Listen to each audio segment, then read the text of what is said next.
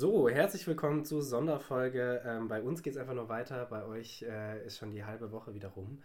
Ähm, genau, wir sitzen hier wieder, äh, Calypso, Haie und ich, äh, oder sitzen hier immer noch und äh, freuen uns jetzt auf den zweiten Teil ähm, einer bisher wunderschönen Folge. Und äh, es geht, wie auch in der ähm, letzten Folge, wieder um Sprache und, und Form, aber jetzt eigentlich auch nochmal mehr um äh, Sprache als Kunstwerk, Kunst an sich, äh, wie, äh, was ist Kunst, wann ist Kunst Kunst. Ähm, aber da und was braucht man eigentlich, was muss man eigentlich mitbringen, um Kunst zu machen? So ja, und was auch. braucht es, um Kunst genannt zu werden? Ähm, wow. und ich glaube, Calypso hat da eine Frage von einem Thema, was uns Hai mitgebracht hat, hat Calypso äh, gut verwandelt und mhm. äh, jetzt werden wir ähm, nochmal tiefer einsteigen in die Sonderfolge. Dum, dum, dum.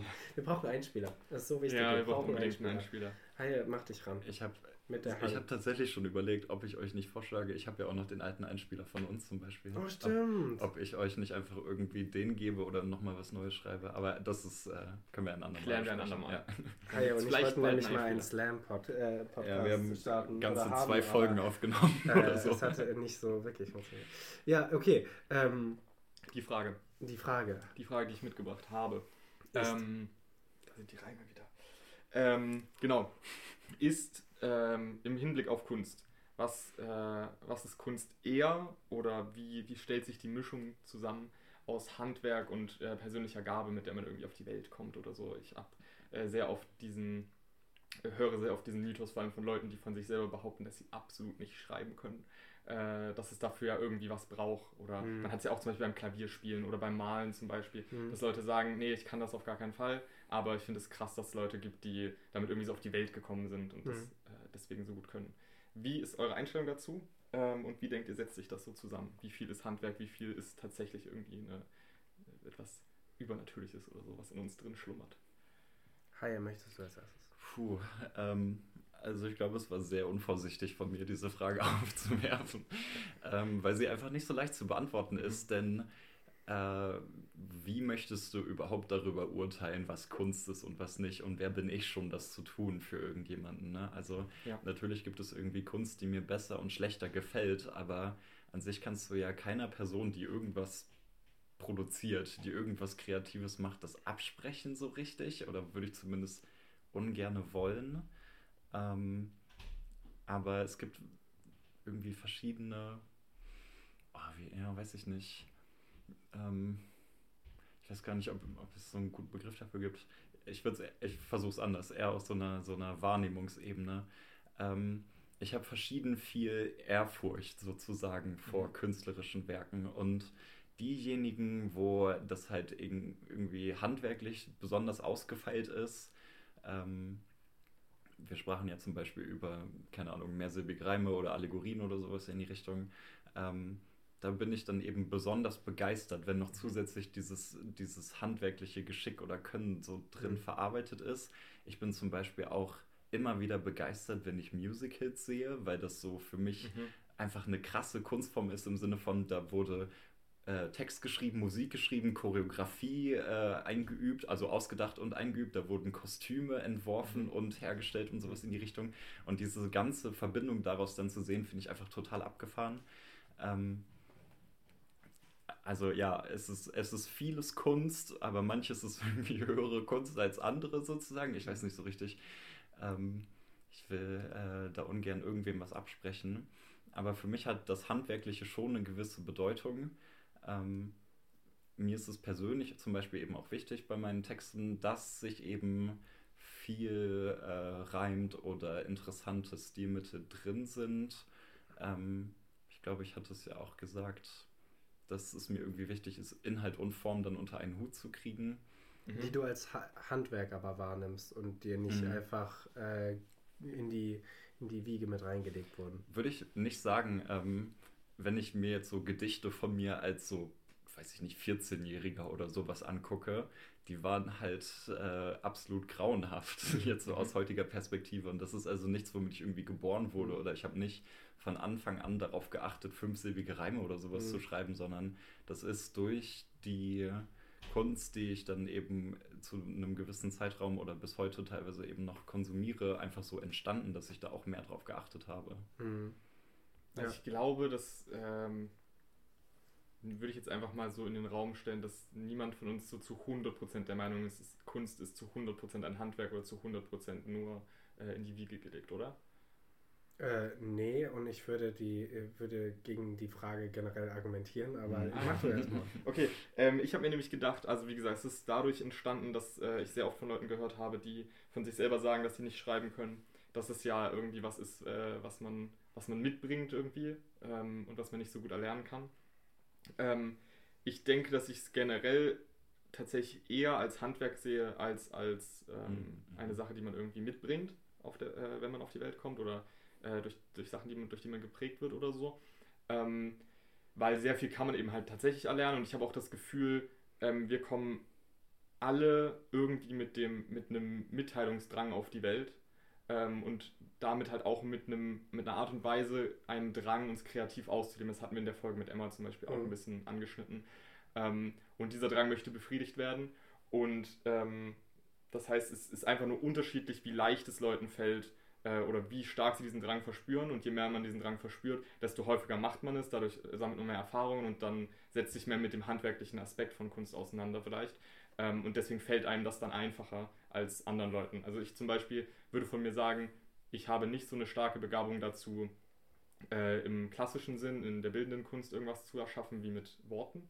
Äh, das liegt aber halt sehr viel daran, was ich in meinem Leben erlebt habe und äh, einfach damit, dass dadurch, dass es mir leichter fällt, Worte zu finden, statt Bilder zu malen, habe ich mich einfach mehr damit auseinandergesetzt und kenne deswegen das Handwerk vom, äh, von, vom literarischen Aspekt mehr als vom malerischen oder so.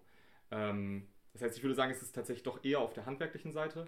Ähm, aber es gibt trotzdem so diese Veranlagung dazu, okay, das macht mir mehr Spaß oder da, damit verbringe ich lieber meine Zeit und deswegen fällt mir das einfach leichter, in Anführungszeichen, als vielleicht einer anderen Person. Ähm, genau, und was ich auch noch mit äh, reinbringen möchte, ist, dass ich auch denke, vor allem, ich überlege gerade, trifft es auf alle Kunstformen zu? Ich glaube, es trifft auf alle Kunstformen zu, dass es auch ein bisschen was mit Empfindsamkeit zu tun hat. Mhm. Also wie empfindsam ist man für die Welt und für die Gegebenheiten um einen herum, weil daraus ja sehr oft dann Kunst entsteht. Ähm, und das ist tatsächlich etwas, was mhm. meiner Meinung nach auf die Welt kommt. Also manche Menschen sind einfach wesentlich sensibler, vielleicht sogar hochsensibel als andere Leute. Ähm, was nicht bedeutet, dass Menschen, die weniger empfindsam sind, schlechtere Kunst machen, aber eben auf einer ganz anderen Art und Weise womit man auch auf die Welt kommen kann, noch mhm. dazu ergänzend ist äh, neben, neben äh, der Sensibilität für, für bestimmte Dinge ähm, äh, eine gewisse Begabung, zum Beispiel bei der Kunst Objekte wahrzunehmen und mhm. äh, Räumlichkeiten wahrzunehmen. Das sind ja auch irgendwie frühkindliche Entwicklungen, die da ganz wichtig sind, je nachdem wie ausgeprägt die waren ähm, dein, dein, dein, wenn du bei Musik bist, ähm, das absolute Gehör ist ja auch mhm. etwas, das ist ja, das mhm. ist ja Zufall ja, ähm, ja. und ist in die Wiege gelegt. Und wenn du das hast, dann kannst du auch, dann hast du ein, direkt ein besseres Musikverständnis ja. oder ein besseres Tonverständnis auf jeden Fall. Das vereinfacht dir natürlich sehr viel. Also es kann auf jeden Fall ähm, kann auf jeden Fall irgendwie in die Wiege gelegt sein. Aber jetzt meine, meine ähm, provokante Frage dazu. Kann man alles, was irgendwie Begabung auch wäre, auch erlernen. Kann hast man ja alles durch so, Handwerk wegmachen. Hast du ja gerade so ein bisschen schon vorweggenommen, es gibt bestimmte, äh, bestimmte Level, die man dann vielleicht einfach nicht erreichen kann, wie du jetzt meinst mit dem absoluten Gehör. Ähm, ich bin mir sicher, dass man selbst das trainieren könnte. Oh, das weiß das ich weiß nicht. Ich tatsächlich. Weiß da, ich nicht da bin genau. ich kann sein. zu wenig ja. in der Materie drin. Ähm, aber ähm, ich bin der Meinung, das ist eben das, wofür ich, wofür ich plädieren wollte, damit, dass es halt dann doch irgendwie mehr Handwerk ist, ähm, dass das möglich ist. Also mhm. andere Leute arbeiten, arbeiten dafür dann halt vielleicht härter, aber sie können das schaffen, wenn sie es möchten äh, und wenn sie sich damit auseinandersetzen möchten. Ähm, und wie gesagt, wir, meiner Meinung nach kommen wir halt alle sowieso mit einem grundsätzlichen äh, Ge Ge Gefühl für Kunst auf die Welt. Mhm. Das muss man nicht antrainieren.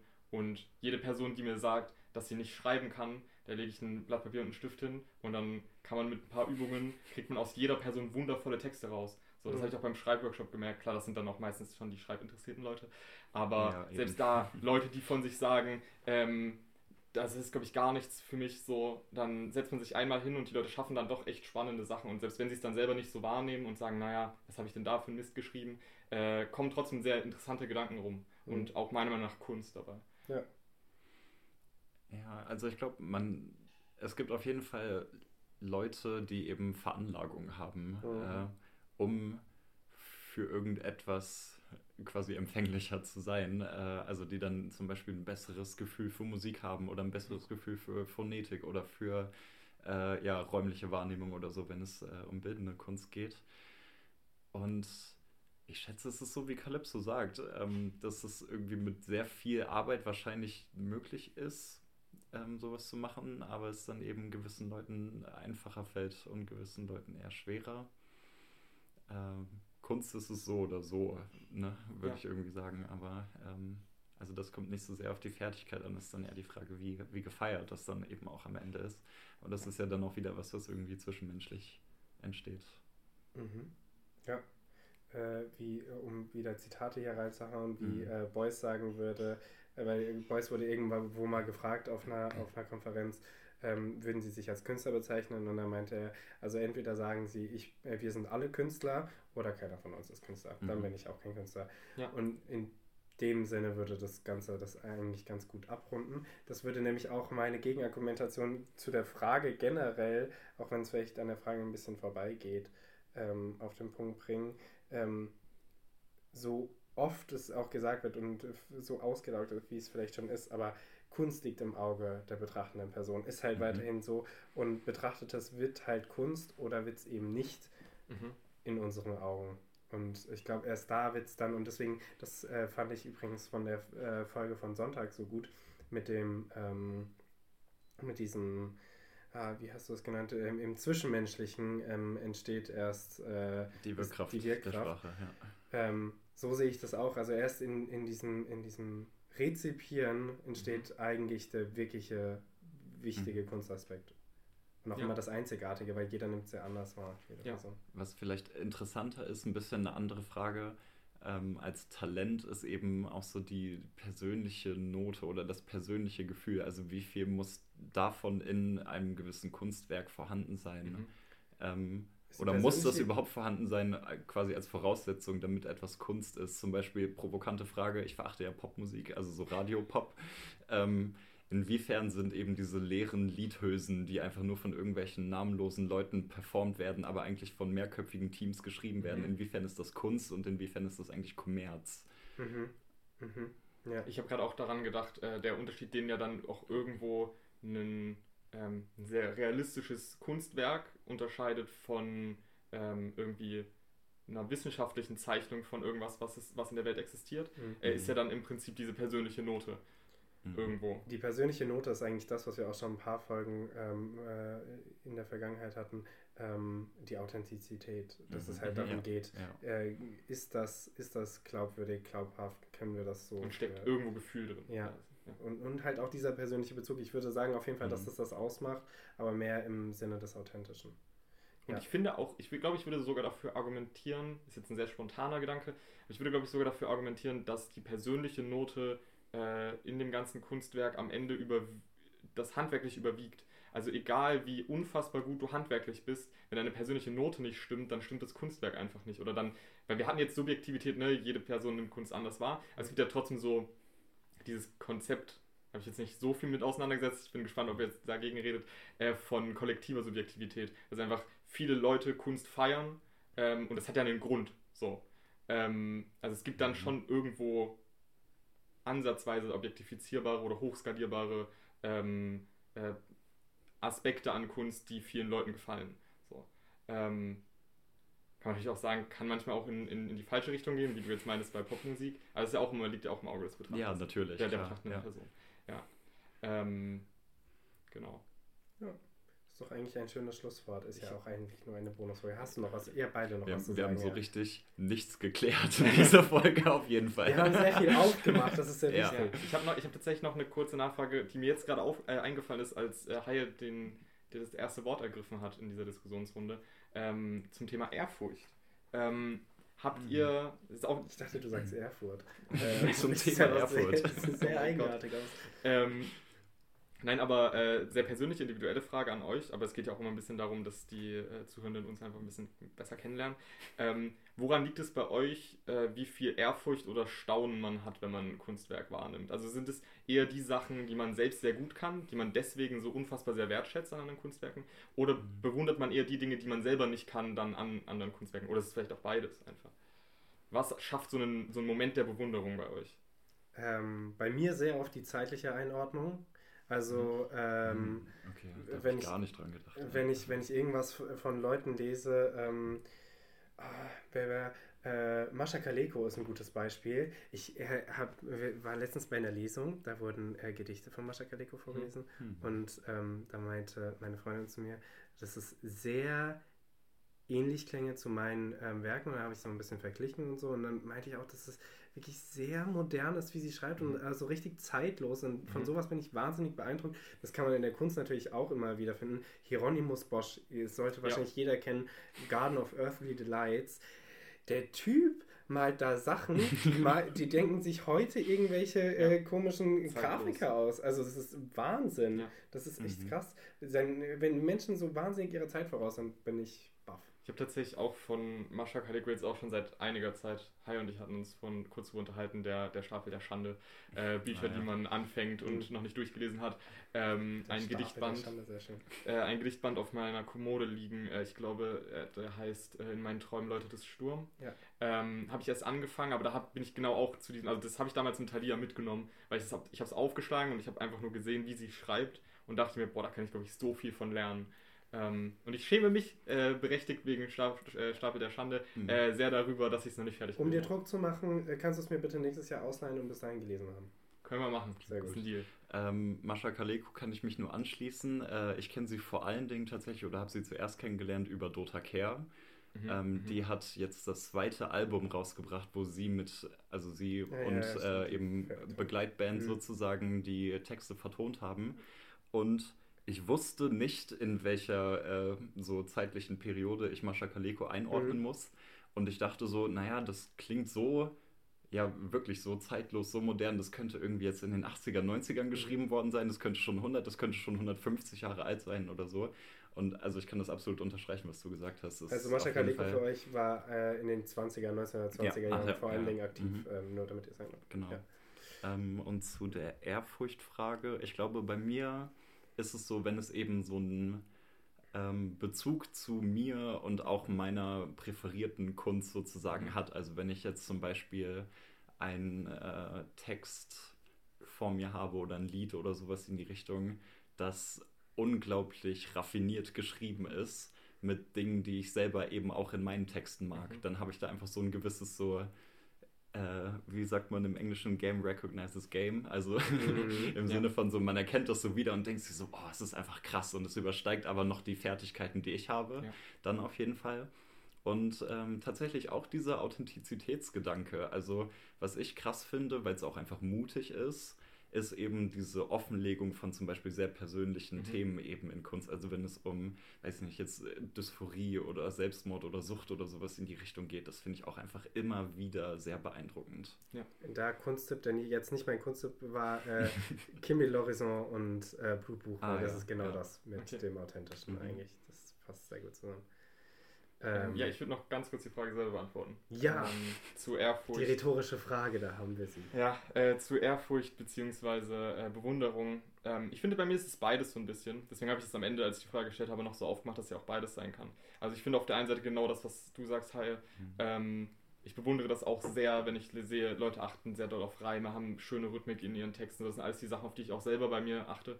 Ähm, äh, genau, ähm, aber ich bewundere es auch mindestens genauso sehr, wenn Leute, wie wir äh, in der Sonntagsfolge hatten mit Allegorien, äh, Dinge können, von denen ich der Meinung bin, dass ich sie nicht sonderlich gut mache. Dann bewundere ich es, dass andere Leute das dann doch so gut hinbekommen. Ich habe für beides eigentlich ein offenes Herz. Ähm, ich glaube, das ist auch der Grund, warum, mhm. sich, warum dieser, dieser Kunstpodcast eigentlich ganz gut so funktioniert als Konzept, weil wir einfach sehr, äh, sehr offen sind für verschiedene Kunst, äh, äh, Kunstsachen. Glaube ich auch. Ja. Mal gucken, wie wir hier noch andere Sachen reinbringen können, außer. Ähm Musik und äh, Text. Ich äh, müsste irgendwann YouTube-Videos machen. Ja, Bild und Theater. Dann aber wirklich im Studio. schön, ja. Mhm. Ja, äh, okay, wollen wir zu den Kunsttipps kommen? Abschließend. Sehr und mal gerne. wieder unser Gast natürlich. Hast du noch einen? Muss es jetzt zu dem Thema sein? Nein, oder? nein, Achso, alles okay, sein. alles klar. Ähm, dann äh, empfehle ich was, was es ist auch schon wieder ein bisschen länger. Ich stehe den Leuten viel Zeit, aber ich hoffe, das ist in Ordnung. Ähm, der Deutschrapper Captain Peng sagt vielleicht Mhm. einigen Leuten was. Ähm, der macht, glaube ich, aktiv keine neue Musik mehr. Zumindest hat er schon einige Jahre jetzt nichts mehr rausgebracht und der hält sich auch eher so im, im Hintergrund. Also ist jetzt nicht unbedingt eine, eine sehr öffentliche Person. Ähm, trotzdem das letzte Album, glaube ich, von ihm, das nullte Kapitel. Äh, unglaublich genial, nicht nur, weil es musikalisch irgendwie sehr eigen ist und die Texte auch einfach wirklich interessant sind.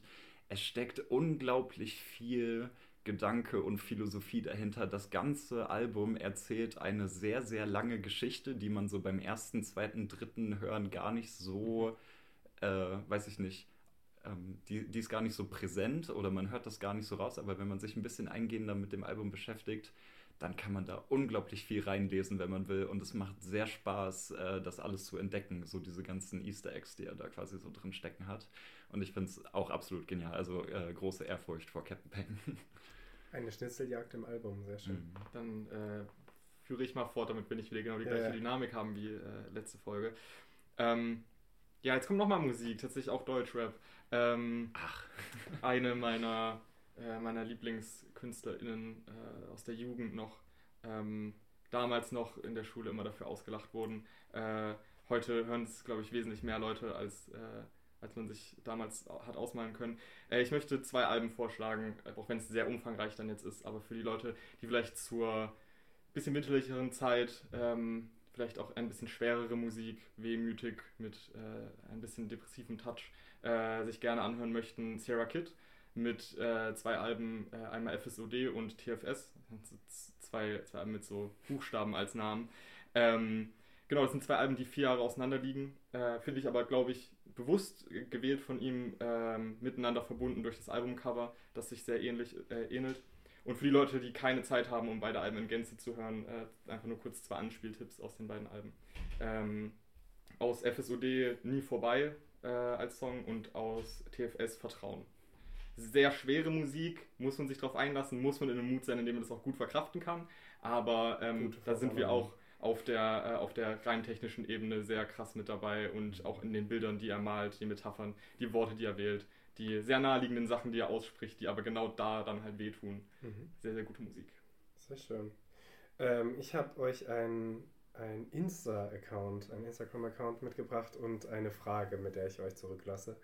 Fürs Q&A? Ähm, Ist das eine rhetorische Frage? Es ist keine rhetorische Frage, es ist eine äh, anregende zum Selbstnachdenken. Ähm, gebt mal, wenn ihr Instagram habt, ähm, das schließt natürlich vielleicht einige hier jetzt aus, es tut mir leid, äh, Paulus Görden. Ähm, Paulus Görden ist ein, ich weiß nicht, ob er noch Student ist äh, an der Kunstakademie in Düsseldorf oder da tatsächlich einfach mittlerweile Bildhauer ist.